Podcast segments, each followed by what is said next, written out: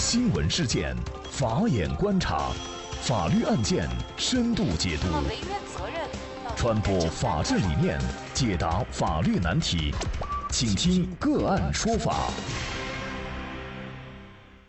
大家好，感谢收听个案说法，我是方红。更多的案件解读，欢迎您关注个案说法微信公众号。今天呢，我们跟大家来关注三岁男孩被狗扑倒，咬伤头部，缝十针，其父将狗打死在地。那么具体案情呢，我们先一同来了解一下。据吕先生介绍啊，在本月的二十三号晚上十点左右，他带着妻子和儿子从小区的正大门进入，走到一幢楼下的时候呢，一条白色的大狗突然窜出。直接扑到了走在后面的儿子身上，并且呢将儿子头部咬伤。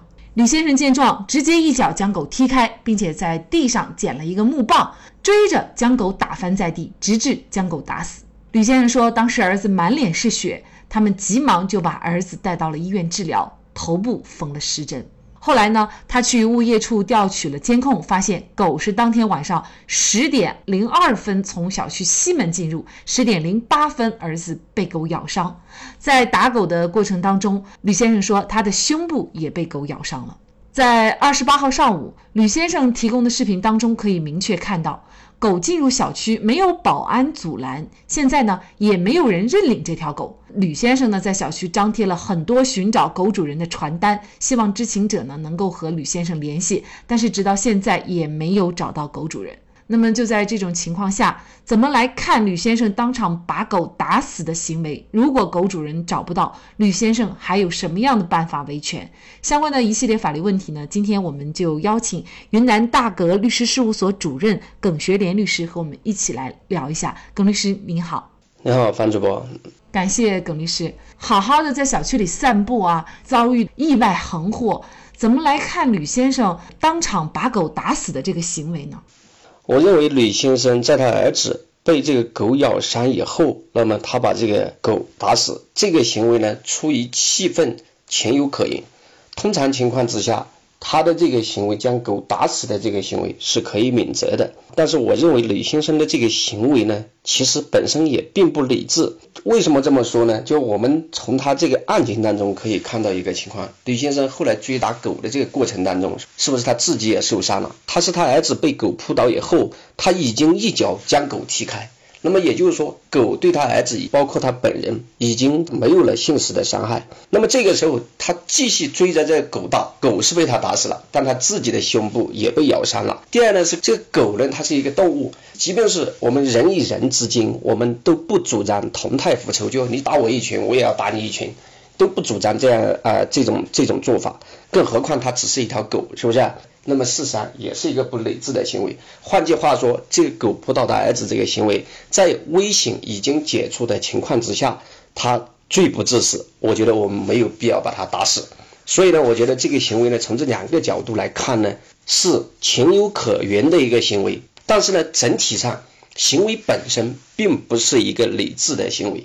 所以呢，很多这个网上的网友啊，大家对吕先生做法呢，都是持赞成的。态度啊，打死狗确实，狗是一条生命。呃，有一些网友又觉得，就是如果当时你不打死它，那它有没有可能，比如说再回来反扑过来，或者再去伤害其他的人？那么正确的处理方式又会是什么？这个可能也是值得我们探讨的地方。这个的确是我们要考虑的一个问题。如果是他有可能返回来再伤害到这个吕先生以以及这个吕先生家人的话，那吕先生将他打死这个行为，咱们是必须予以支持的，因为在这个时候对他存在一个现实的危险。但是我们从本案的案情来看，其实这个现实的危险是已经解除掉的，也就他将狗踢跑之后，那么他捡了一个木棒是追着狗打，那么说明什么？说明狗是逃处于逃跑状态。基本上没有返回来再伤害他的危险，这是一种情形。第二种情形，其实我们还有一个关注义务：这个狗它会不会伤害其他人？有没有其他人也遭到性实的伤害？如果是有这种伤害其他人性实的伤害，那么吕先生将这个狗打死，我们也必须予以支持。他对其他人存在一个正在发生的危险，那么这个时候要采取措施。避免危险的发生。从法律的观点上，有的人呢还认为这是一个紧急避险，那么但在本案当中呢，事实上性事的危险暂时是不存在的。所以我觉得这个这个时候正确的做法就是找小区的物管或者是保安，对这个狗呢采取围堵或者控制措施，解除它可能存在的危险状态，然后再来寻找狗的主人。这个事情呢，应该说是发生在本月的二十三号，但是直到现在呢，这个狗主人都找不到。那么在找不到狗主人的情况下，吕先生他还有什么办法可以维权呢？严格的说呢，即便这个找不到这个狗的主人，那么按我们国家侵权责任法的规定，那么如果是找不到狗的主人的情况之下，它可能存在的是两种情形，就相当于它这个狗呢，要么是被遗弃，要么是逃逸的情况。那么严格的说，就即便在遗弃和逃逸期间，狗造成他人损害的，它的饲养人或者是管理人还是要承担责任的。但是我们说这个是有个前提的，就是要能够找得到它的饲养人或者是管理人。那么如果找不到的情况之下，这条路子就行不通了。那么在这个时候呢，我们可以考虑从以下途径来让自己得到救济或者是赔偿。一呢是他可以找这个动物的管理部门。设立的动物致害救助基金给予补偿。那么准确的说，这个呢是什么？是为了让自己得到救济的一个补偿渠道。这个呢，在我们国家侵权责任法当中也有相应的规定。它规定呢，就对于无法找到原所有人或者管理人的。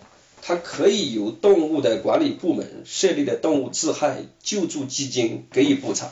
我们认为在本案当中，物业公司要承担相应的责任。也就是说，怎么办？他如果找不到狗的主人，他可以找物业公司来为自己维权。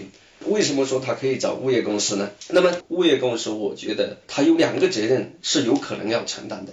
第一呢是违约责任。就根据物业管理条例的规定，物业服务企业它应当按照物业服务合同的约定，那么要给小区的业主提供相应的服务。物业服务企业未能履行物业服务合同的约定，导致业主的人身、财产安全受到损害的，那么他应当依法承担相应的法律责任。所以呢，如果物业公司与业主之间签订的物业服务合同中对小区内饲养动物管理有明确约定，而物业公司未尽到合同约定的管理义务，则吕先生呢，他可以要求物业公司承担违约责任。那么通常情况之下，那么事实上现在这些物管公司，他对小区的物业管理服务的范围就包括安全保障。所以呢，如果发生了这种事件，事实上物业公司。是要承担违约责任的，物业公司要承担责任的这个第二个角度，还可以从侵权责任这个角度来进行分析。那么根据侵权责任法的规定，物业公司是物业区域的管理人，他向小区业主承担普遍意义上的一个安全保卫义务。即当因物业公司怠于履行安全保卫职责，造成业主被小区内动物伤害时，那么需要承担与之过错相适应的侵权责任。那么本案当中的这个狗进小区的时候，是不是那个我们看到没有保安阻拦，说明物业没有尽到一般的安保责任，所以呢，造成了吕先生三岁的儿子被狗咬伤这一后果。物业公司，我认为当然要承担责任。所以在这种情况之下，吕先生可以找物业公司来来给自己维权。确实，说到这个狗进小区啊，其实前几天呢，我们小区也进来了一只，可能是无主狗啊。这狗看上去还挺大的，还不是一种小宠物狗，还是一只大狗啊。具体什么品种我不太知道。那么它当时就在小区里乱跑，然后小区里还有一些小孩子。当时我们也比较担心这个狗啊，它会不会一下子会咬到人？那么还好，就是我们小区的物业发现了以后呢，几个人呢就开始保安进行围堵，把它赶出去了。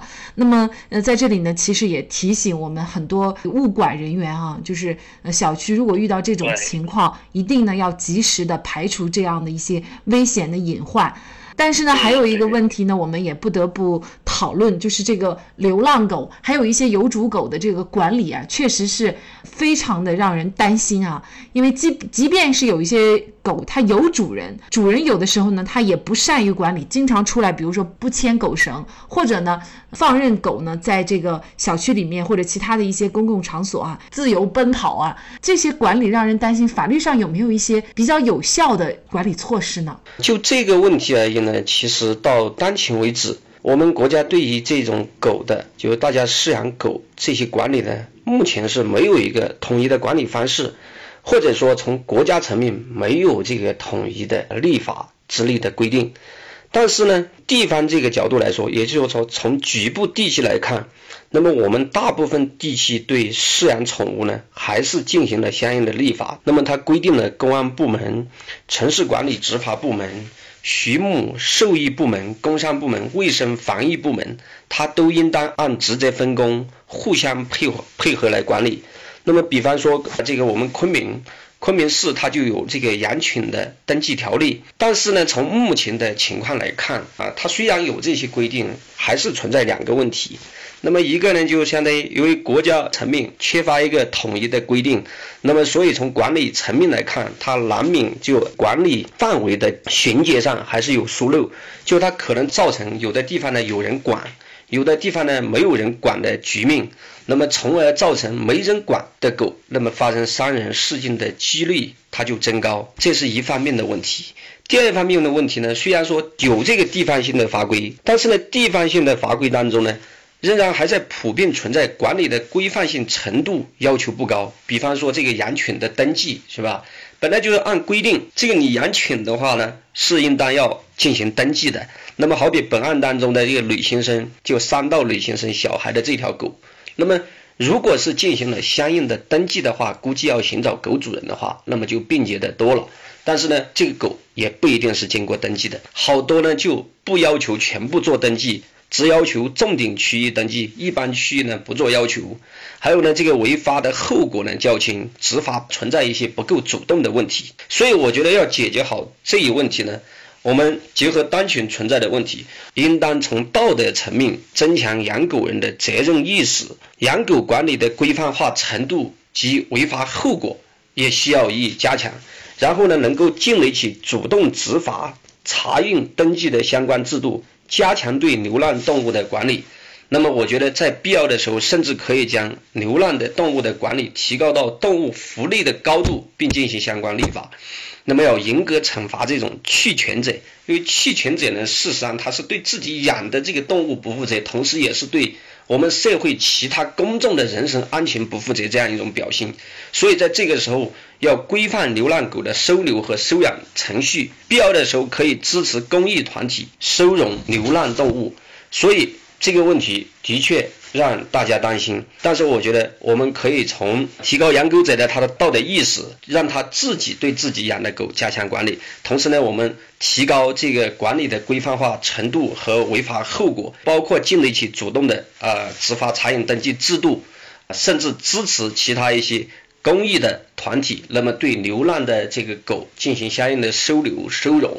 确实应该说，每一条没有管理的狗，或者是没有管理好的狗。其实呢，都是对我们每一个人呢，在一定程度上是存在一定的危害。就像本案当中这个吕先生，或者是说吕先生的孩子哈，那么如果呢是进行一定的就医治疗，能够呃没有生命危险，这个是最好的。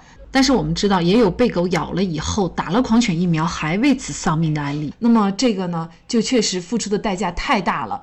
呃，所以也希望通过这样的一些案件，一方面呢，我们把狗管理好，是对我们人本身负责；同时呢，其实也是对狗的一个生活质量哈，或者生命保护方面呢负责。那么在这里呢，也再一次感谢云南大格律师事务所主任耿学林律师。